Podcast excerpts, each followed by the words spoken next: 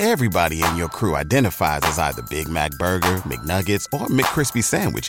But you're the filet fish Sandwich all day. That crispy fish, that savory tartar sauce, that melty cheese, that pillowy bun. Yeah, you get it. Every time. And if you love the filet of fish, right now you can catch two of the classics you love for just $6. Limited time only. Price and participation may vary. Cannot be combined with any other offer. Single item at regular price. Ba da ba ba ba. Welcome everyone to a Baseball America podcast, take two. Along with Matt Eddy, this is John Manuel coming to you from the BA Podcast Nook, and we're sponsored by MLB Network. MLB Network's special offer at the Baseball America store on baseballamerica.com. It's uh, four issues for four dollars at the Baseball America online store at baseballamerica.com. And Matt, uh, we will all be at the winter meetings next year, next week. Uh, it's been a quiet uh, winter uh, kind of hot stove so far in baseball this year. Uh, the Marlins have been active with a lot of trades. Uh, we've had Juan Uribe as the big free agent signing so far with the Dodgers. I think the part that you and I are most excited about, of course, is the Rule 5 draft. Uh, we, we have a little Rule 5 fever every year. It builds the closer you get to the Rule 5. But really, I'm always grumpy Rule 5 guy writing the Rule 5 preview, and then we get the Rule 5 preview gets out online and it gets released to the hounds, and uh, everybody starts feeding us back more information, and then the, I started getting a little Rule Five fever. I kind of like the way it builds up to to, to this year Orlando. Uh, you're you uh, would you call yourself a Rule Five junkie, or do you just have interest in the Rule Five? Uh, you know, I'm more interested in the the 40 man roster aspect of it. You are. You know, who's on and who's not. Uh, what's that section, uh, that subsection of the transactions blog called? Rules and Rules procedures. and procedures. I love the rules and procedures link on the transactions blog. You are interested in the rules and procedures, and how guys get protected on the 40 man and how they don't. And I think you did a really, if you haven't read it, uh, it's a fascinating article. I think, kind of breaking down the last 10 years of Rule Fives, a decade of Rule Five drafts and uh, and how it's changed in the last four Rule Fives. And this is the fifth year of the current rule, the common era, as it were, of the Rule Five draft. And the bottom line, Matt, is that it's really hard to find. It's a lot harder now to find talent in these current rules. And the amazing thing is, two of the best Rule Five picks ever were found in the first year of these Yeah. new rules in Josh Hamilton and Joakim Soria. But since then, it's been much slimmer pickings in the Rule Five. Yeah, you wonder if teams uh, you just didn't know what to expect. You know, I mean, we have to we have to think back to what the world looked like in December '06. Josh Hamilton had had missed three seasons completely and had 50 at bats in the New York Penn League, 50 at bats in New York Penn League, and he got hurt at the end of that. That's right. I actually just talked to a scout today about that, how that went down, and it was fascinating backstory about Josh Hamilton and about uh, you know, the Cubs ended up drafting him and then trading him to the Reds, and kind of a little bit of how that went down. And uh, you know, people had seen there was so little information on Josh Hamilton, and nobody really knew if he'd turn things around for real or not. And Exactly. we hear so many stories, and you hear, you know, I think everybody's read their own Josh Hamilton story of just how bedraggled he was, how he looked, how wasted away he was, and now when you see him, I mean, basically, uh, you know, Bryce Harper gets compared to him, and it's not always it's not always favorable for Bryce Harper, and that's that's hard. You have to be a special talent. Uh, now, obviously, American League MVP, and then Soria, a guy who uh, fits, I think, is a much more common tale. Latin American pitcher, hmm uh, harder to evaluate because he hasn't pitched in the United States and domestic domestic leagues very much. He'd been loaned out by the Padres to a Mexican League uh, club, correct? Correct. And then had a big winner the the first month of winter ball leading up to the Rule Five draft. yeah, and it's it's easy to forget now that he was released by the Dodgers, I had for completely and he, and he missed a year with Tommy John surgery. I did not know in that. In the season he got drafted in the Rule Five, he made seven appearances in Low A. You know, wow, that's just amazing. I mean, that's just amazing scouting, just trusting the makeup of the player. You talked about in take one yeah. about about how you're looking for history. looking for a player with a carrying tool right. and the competitive makeup right. to survive. And and I think uh, obviously both those teams were right on Soria and Hamilton. Yeah, Josh Hamilton a little bit more obvious because of the the tools. There's more than one carrying tool there. Yeah. It was all the makeup. Yeah, but. Joakim Soria, that's that's incredible scouting, and I think more people think about when they think Rule Five. Um, people like me think old school, uh, George Taco Bell or Kelly Gruber. Know, Pat Gillick's teams were really good at the Rule Five. Uh, Blue Jays, I think he was active with the Rule Five when he had the Mariners. He was active with the Rule Five with the Phillies. Um, uh, so there's certain teams that are more active in the Rule Five than others. And the Yankees, we talked about in, t- in Take One, have been surprisingly active in recent years. Um, and and not only that, but they take guys like well, last year trading up for the first pick in the Rule Five draft, and taking guys to target a specific big league need, which is really strange. That you, really you can't find that in your two hundred million dollar budget. I think it's really strange the Yankees have chosen to do that, um, and they're over 2 in those specific cases with uh, Jamie Hoffman and uh, Josh uh, Phelps. Josh Phelps, that's right. Yeah. But last year, like you wrote, I mean, I, I think we all thought at the time, well, that's kind of a coup for the Nationals. Brian Bruney's a useful big league reliever, and they traded, they acquired for the rights of the first overall pick in the Rule Five, and yet Brian Brian Bruney uh, dropped a giant stink bomb in Washington. He did. basically. He was awful. But would you, um, uh, when you look at the success stories of that draft, though, uh, maybe the Nationals were smart, you know? yeah, because there, there was there ever success. There really wasn't. The guys to stick were Hector Ambriz, That's who was hurt most of the year, Car- right. Carlos Monasterios, who's, who was the success of this draft, That's right. uh, Kanekoa Texeira, and David Herndon. I think uh, Kanekoa Texeira is the one we always remember because his name is Kanekoa Texeira. So uh, uh, that that that one uh, sticks out to me. But yeah, I mean Carlos Monasterios is one of the most successful guys out of that draft for sure, and has a chance to be a success long term. But I mean, uh, there's gonna be few people who will come out of that Rule Five and make as much of an impact as he did. And he, all he had was what like 80 innings in the big leagues. I mean, it wasn't like he made a, some great impact. That said, we still devoted like 17, two, 1,700, 2,000 words to a Rule 5 preview with uh, 25 players, and we keep on getting more uh, for a Rule 5 preview. So let's. Uh, Yeah, who are some of these players that, that really stood out to you? well, that's the thing. was- Well, Monasterios uh, made 13 big league starts last year, which is amazing. And I think we both agree that there are some guys who could make uh, big league starts uh, in 2010, uh, 2011, um, in, the- in the Rule Five. Uh, one of them, uh, actually, I'm kind of audibly here a little bit, was Scott Diamond, left-hander of the Braves from uh, Binghamton. That's right, and he's an NDFA, That's right. which we love. He's uh, the one, he was the Beachy before there was a Brandon Beachy. that's right. I mean, I think that we love. Uh, that's one of the things we like the best. I think is that he's a uh, non-drafted free agent, Yeah. um, and a good one. Uh, a guy who's got some AAA experience. He's a lefty with some pitch feel. I think he's a guy that if you're looking for a left-handed pitcher to be your fifth starter, you're gonna do a lot worse than Scott Diamond to come in and at least compete for a job. And again, the co- the cost is fifty thousand dollars. Um, I think the one that we thought was the most intriguing right-handed starter, the most likely guy to get picked, was Anuri Rodriguez of the Rays organization. And the fascinating part was that basically the Rays chose to protect Matt Bush, the 2004 number one overall pick in the draft, infamously, um, now a right-handed pitcher.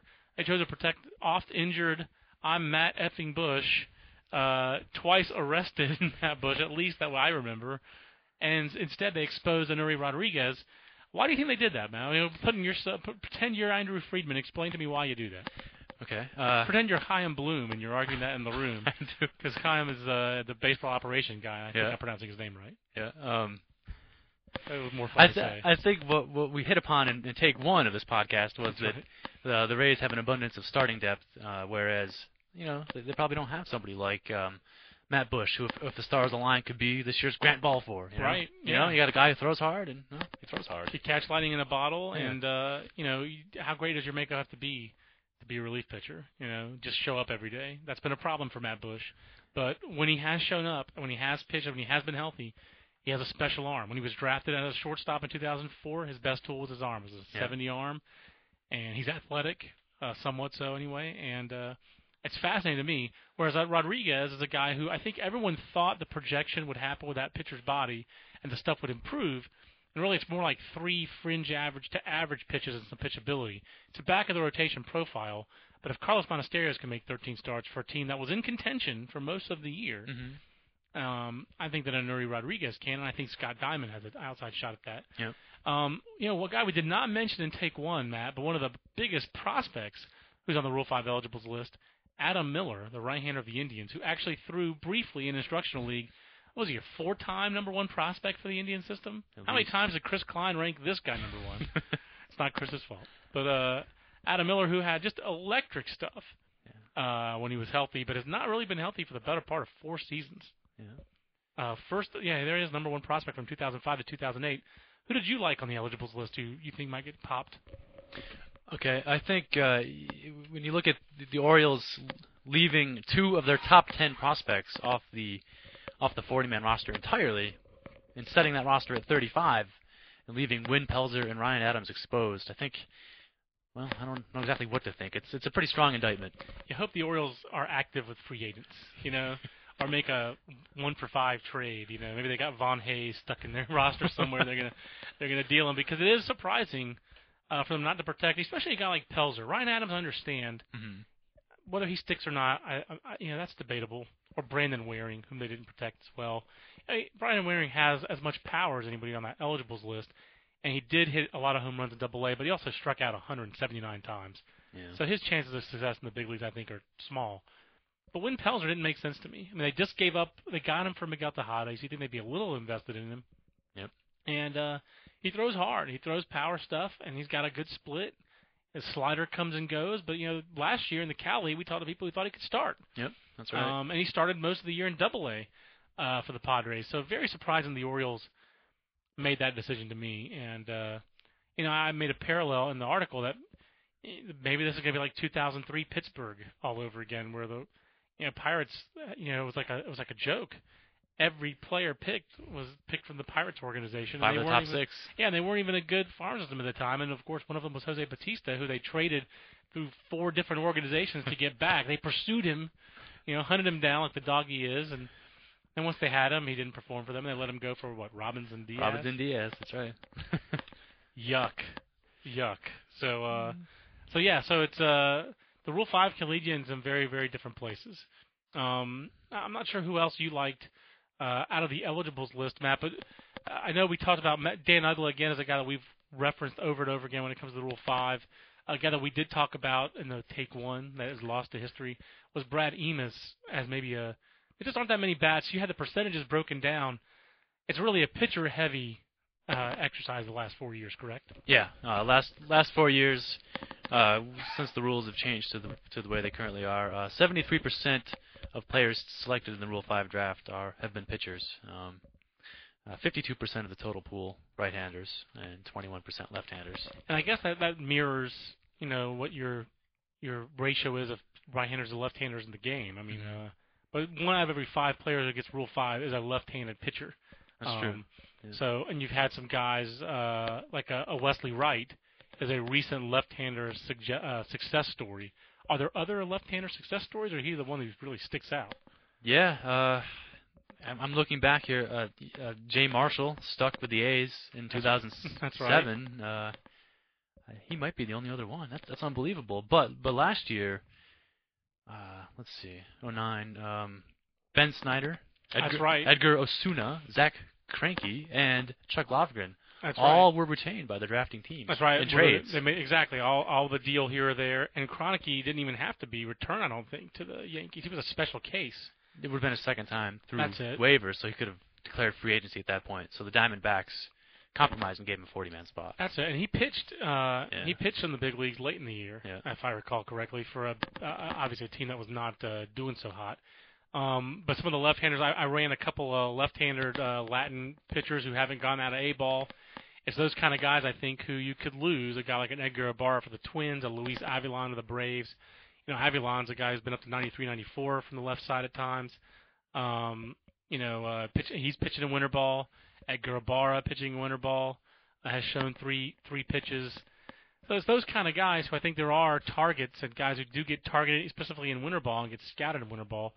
And one of the next steps as we prepare for next week is really now that we have really a week and a half, two weeks more of statistics to go through the, the winter ball stats and see who's really performing down there, and for, try to find some scouts who've done some winter ball scouting who will give you some information. Because more likely, uh, my experience has been the guys who are scouting winter ball, they don't want to talk until after the Rule Five because that's one of the reasons they were down there in the Dominican and Mexico or Puerto Rico, wherever, uh, to start. You know, the in November and early December, they're down there targeting Rule Five guys, and they don't want anyone else to know about it. So That's right. um, it's it's tough to get that information out of people this time of year. Uh, one of the things that we've talked about with this, uh, Matt, and uh, on our Rule Five podcast, uh, before we get to some questions, is that uh, you know there the position players who do get taken. Uh, the one one of the recent success stories have been guys up the middle. Uh, Everth Cabrera really sticks out. Uggla kind of stuck out. You know, Brad Emaus is a guy from this year's pool who might get taken even though he doesn't really run. Um, You know, do you think that? uh, I guess what's more likely that for one of these guys to come out and be a regular out of the Rule Five, or just kind of be in that kind of the Yankees approach of fitting a specific role, maybe an extra player. We mentioned on take one about a Stephen Vogt as a great role player type, uh, left-handed hitting catcher, first baseman, corner outfield type. Mm-hmm.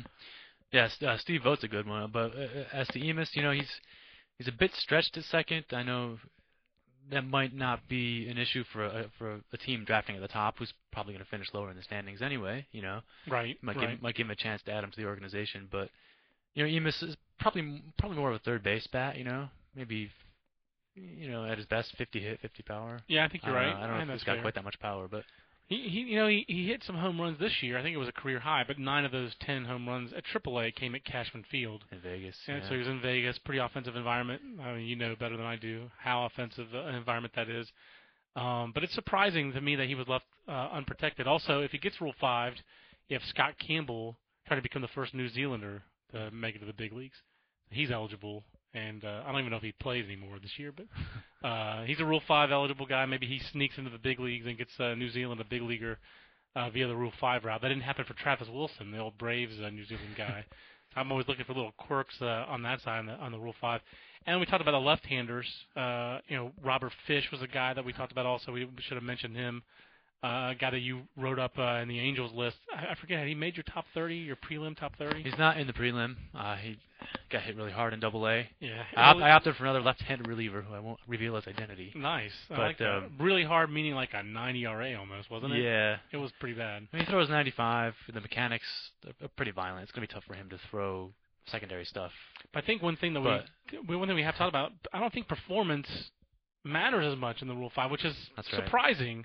That this is a toolsier draft, where you think the amateur draft would be all tools and not much performance, but people performance scout on the amateur side, Mhm. and here guys playing professional baseball, and they're tools scouted almost exclusively. There you go. Because a guy like Fish, I think we think he is interesting, or a guy like Uh-huh. Tim Wood, Yep. a guy like Elvin Ramirez. These are interesting guys. Big power arms. Matt Bush, obviously, the Rays feared losing him, despite the fact that he has no performance track record really for six years. You know, that really, that really bothers me. Would- that that's who Would that be more surprising than Josh Hamilton? You think if if Matt Bush were to uh, Wow. if he if, if he had know. gone through this process and succeeded? I don't know. I think he would not be more surprising than Josh Hamilton because he got arrested twice, but we did see the flash of Matt, Josh Hamilton had played for one month in four years. I don't know. That's a great question because Josh Hamilton was a legitimate number one overall pick, whereas Matt Bush was a compromise. Oh my God, we can't afford these other guys. Let's draft this guy. So well documented, obviously. And speaking of him, did you see that Chief Gayton has been hired as a pro scout by the Cardinals? Really? Yeah, that I was in that. Tracy Ringolsby's uh, most recent column in uh, the latest issue of Baseball America, which has Mike Trout on the cover. Your first cover story, as you said. Great inside joke. I love that inside joke. Uh, no one else in the staff even caught that one, and fewer people on this podcast will catch it. It's the Baseball America podcast with John and Matt. We have some questions on the Twitter that we should go ahead and get to uh, about the Rule Five. Um, one of them will who will the Mets look at from our resident Mets fan, NY Mets 945. I think it's not so much the Mets will look at guys. I don't know what the track record of their new regime is, but to me, uh, you know, I don't think the Rule Five is their first area of uh, discussion. I will say it wouldn't shock me, and it, it happens a lot, Matt, that guys from uh, outside organizations, when they go to new organizations, they take guys from their old organizations. Mm. Like if Sandy Alderson took and, and Paul DePodesta took guys from the Padres, where they both most recently worked. Yep. Obviously, Sandy was in MLB before that, but for, only for a year. It wouldn't shock us if they took some Padres. So you're saying they're going to take Nick Schmidt in the first, and then Brad Emaus in the second? right? Awesome, that's it. JP Ricciardi. JP Ricciardi, exactly. that would be awesome if they did that. We'd be bl- blogging the heck out of that one, or tweeting it. I guess in 2011, 2010, we don't have to live blog. We'll just tweet the, the Rule Five uh, picks. That'll be Uh, interesting. Well, tweet every AAA uh, Rule Five pick. That'll be especially the at Eddie MK uh, Twitter feed. um, Go Brokes uh, asks about Jeremy Horst. Um, did he does he get picked and can he stick with a team? I say no and no. Uh, they, my is there. You know, Jeremy Horst is efficient. We did get a chance to see him, I believe, in the postseason, and I know uh, Ben Badler saw a lot of the Carolina Mudcats, the Double A team that Jeremy pitched most of the season with. Um, you know, he's a pitchability feel left-hander. I think there are better pitchability feel left-handers out there. I'd take Scott Diamond Diamond. over him. Yeah. as an example, but someone else might like Jeremy Horst. My guess is no. The touch and feel left-handers are usually not guys who get popped too high unless you really think they can stick in that fifth spot. I'm thinking of like John Halama types, and Yeah. I just don't see those kind of guys being uh, popped too often in the Rule Five. Nope. Uh, Um, yeah, it's, it's your Wesley Wrights and your Donald Veals. Those, those are the kinds of guys who get taken. that's right, your big Yeah. armed guys. Yeah. Um, another guy, uh, another Twitter question: Who do you think is most likely to get plucked from the Orioles system? Specifically, wondering about a buddy of mine, Pat Egan. I did see Egan in the fall league. He's kind of a big, uh, goofy-looking fella, if I may say so. Uh, kind of look in the mirror here, but a big-bodied guy, Pat Egan, pitched some in the big leagues this year. I think he's well down their list of guys who could get popped after a Wynn Pelzer, after maybe a Ryan Adams, after maybe even a Brandon Waring. Uh, but he is a right-hander with some arm strength. That wouldn't stun me hmm if Pat Egan got taken.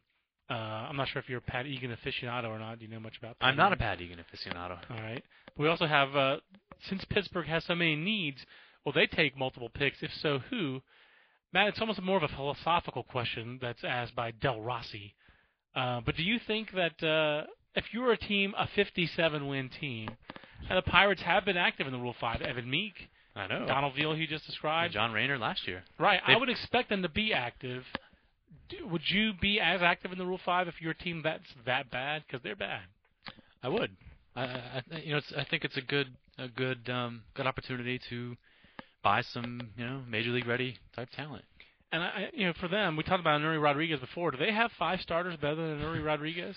I don't think they do. Traditionally, they've leaned toward the left too, so uh, Anuri could be especially attractive to them. Yeah, absolutely. And they just uh, obviously they DFA'd uh, Zach Duke. Zach They've Duke. got innings. They, they need innings.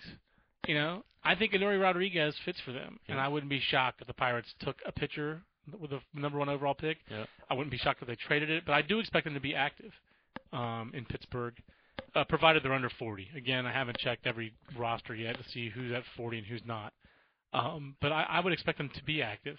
Uh, what else? Uh, are there other expectations or general things that you wanted to make a point about with the Rule Five, Matt? Before we uh, sign off on the podcast, we're we're positive it's a little bit shorter podcast today, but we, uh, as we've joked about already, we're on take two.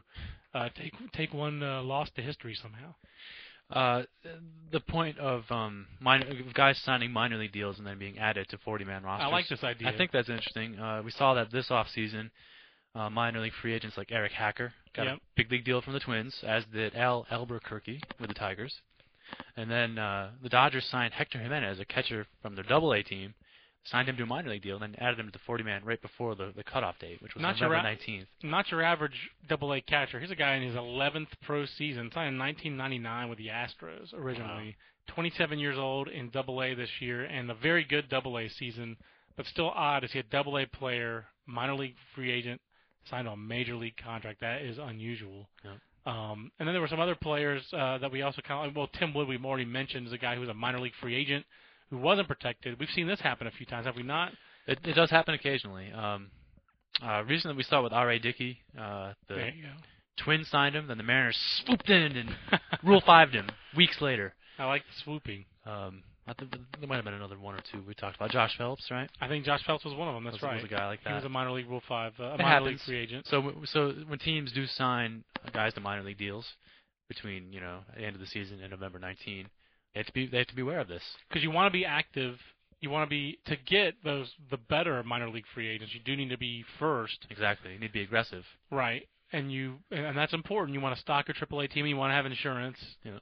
But do you want to waste, quote unquote, not waste, but you want to use, use up a 40 man roster spot on those guys? And apparently, these were three guys that, in order to secure their services, those organizations were up for giving up a major league, uh, you know, a major league pick, which is major league roster spot, which I think is surprising because that's costly, Mhm. much more costly than picking a guy off the Rule Five draft for 50 grand. That's right. Um, we're about wrapping up the podcast though here. I did want to also mention uh, two other guys that I thought stood out on the eligibles list. There are a lot of really young Latin American or foreign signed players, Matt. Uh, but two who stuck out to me were uh, Ronnie Morla, no Ramon Morla, Ramon Morla. Ramon Morla out of the Mariners system, who was in the top 10 of our Appy League prospects this year. And then Ismael Guillon of the Reds organization, a left-hander who is kind of the Latin American Cody Scarpetta, as I'm calling him. Guy who signed, contract was voided because of a pre-existing injury. Actually, I think had Tommy John surgery. re-sign with the Reds for a lower bonus, but because he had the contract voided and then re-sign with that same club, they have to protect him on the 40-man roster every year. And obviously this year they chose not to. He's out of the Arizona Rookie League, but he's been up to 92, 93 with a promising breaking ball. You know, he's got three the makings of three average to plus pitches, and he's left-handed, uh, and he's 18, 19 years old. Obviously, the Reds gambling that he won't stick in the big leagues. I think that's a safe gamble to take, uh, but he's going to be protected every year or exposed on the Rule Five. And a guy with that kind of arm strength and that kind of uh, you know repertoire at that young of an age, he's going to be interesting to watch. And then Morla, I think uh, you know you obviously know a lot more. Had a big year in the Appy League and has he fits the third base profile, Matt. It sounds like. Yeah, he does. Uh, he hit 17 home runs, which we, we joked was Mitch Einertson That's right. ter- territory. That's right. Um, yeah, he's he's a projects to be a solid uh, third baseman defensively with the chance for uh, it's pretty significant power. Uh, you know, the question is, at this stage, he strikes out a lot, and the pitch recognition would be a uh, a pretty big mark against him in the big leagues right now. He might hit under 050. that would be an obstacle to jumping from Pulaski to uh, the major league, going down the Pulaski Highway, as James Bailey used to like to say. Um, but yeah, I think the Rule Five is a fascinating exercise. Uh, I'm glad they didn't move it up, Matt. I'm glad they didn't remove it from the from the winter meetings. There was that rumor that would move up. Oh. Um, you know, do, do you like the current rules? I mean, do you think these, these current rules make sense? They seem like they've de-emphasized the Rule Five, but it does seem like it's more fair It is. to give teams longer looks at their own players. When you think about the top international guys signing at age 16, hmm you add them, you add five years to them, and they're still going to be 20 or 21. Right. You know, Right. how do you know at that point? You don't. There's So- no way to know. So I think I think it is more fair with the money Yeah. that's invested in these players up front. It's more fair It's for the, the development of these kids. you I know? agree. You know, letting them have a chance to develop in the minors instead of How about- having to worry about being in the big leagues in their fifth season. How about Scott Boras's idea about posting minor league players? Did you see that idea? I saw that a little bit. What do you, what do you think about that? I think that's crazy. I think it benefits uh, agents and players Yeah. exponentially more than the teams. Oh, that was kind of crazy talk. I mean, if you want to reduce the signing bonuses, the upfront investment that teams make, and then trade that off for more freedom for those players, I, I'm for that. Yeah. But I don't think that's what Scott Boras was talking about. I, I think the teams do invest a lot of money in these players. It would be nice in some ways that they invested more, you know, in nutrition, better coaching, you know, better travel, you know, making sure that there's no team playing in Bakersfield anymore. You know, nothing against Bakersfield, but just that field is a joke. If you haven't read it already, read the Business Beat in this last issue. They gotta get, they gotta do something in the Cal League about Bakersfield. I believe it's the Reds who are trudging out to Bakersfield next year as their affiliate. And uh, I mean, it's a joke. It's just not good for baseball. And you had a dangerous situation this year with a player struck by a ground ball that took a crazy hop off a rock and hit him in the throat, and he had to be rushed off the field in an ambulance. I mean, it's just not a safe field. And it's just very rare that you have people go on the record as stridently against that field as we did in this issue of Baseball America. Uh, the writer from Bakersfield doing that story about how bad Bakersfield's situation is. So, yeah, I think that uh, that's where I'd like to see more money invested uh, myself. Um, and I think the team, the clubs do, you know, shoulder the burden of development, unlike other sports. hmm So I think it makes sense the players have a little bit less movement. They're a little bit more restricted because the clubs invest more in their development. Even if it's even if that investment amounts to you know 50 peanut butter and jelly sandwiches a night for the rookie level team, that's stuff that you don't have to do in the NFL and the NBA. So it's a cost that's a different for Major League Baseball. Eats up a small chunk of their revenues compared to other sports. So yeah, I think it's it's uh I, I do think that I, I thought both I thought I understand where Scott's ideas were coming from and they're interesting to discuss. And I think actually, while a lot of the ideas that Boras floats seem self-serving, I think he does try to. I think he loves baseball. I think he does try to do things that he thinks are better for the game. Um, so I like like his World Series idea. I didn't agree with, but it was interesting to add two neutral site games to the World Series. Um, that was an interesting proposal. Um, I don't agree with it, but I like it when Scott floats his ideas. I don't mind that he that he uh, thinks outside the box and is willing to be quoted about it too. I don't I don't mind that at all. It uh, makes for it's interesting writing, Elaine. So put it that way. It's a good way to wrap it up. Um, if you have questions for our podcast next week, we will podcast from the Rule Five draft as soon as it's over. Matt and I will gather in a corner room because we're not flying out immediately afterwards. I don't believe. Are you flying out immediately afterwards? On Thursday, not Thursday night. That's one of my favorite parts about the Rule Five. Also, that they do it in a big ballroom, and most of the scouts and big league and the front office officials bring their luggage to the room and set it off at the side or back at their chair because as soon as the Rule Five is over, they get their stuff and they're out the door to the to the uh, into the airport to, to fly out of Orlando or wherever it is. Uh, last year, people could not wait to get out of Indianapolis, but it wasn't just Indianapolis. They do that everywhere, even in Orlando. So uh, I love that aspect of the Rule Five as well. It's, there's a randomness to it uh, that uh, intrigues me and interests me, and uh, makes it it's a unique event in baseball. I think you don't get everybody together and have a draft like that. I wish we did that for the regular for the real draft. You know, with Yeah. uh, office full of executives uh, who actually are the people making the decisions, as opposed to Tommy Lasorda. You know, Tommy Lasorda doesn't go up to the mic for the Rule Five, and the great Los Angeles Dodgers are going to pick like they do for the for the amateur draft. Uh, anyway, we're both looking forward to it. We hope you have Rule Five fever too. I do encourage you to check out Matt's uh, 10-year really compendium of the Rule 5 that's free at baseballamerica.com. I want to remind you the podcast is brought to you by MLB.com. You can do the special MLB.com offer, uh, not the MLB.com offer, I'm sorry, MLB Network offer at baseballamerica.com for four issues for $4. Check out our special MLB Network offer. So for Matt Eddy, I'm John Manuel. We'll see you next week on the Baseball America podcast. Until then, so long, everybody.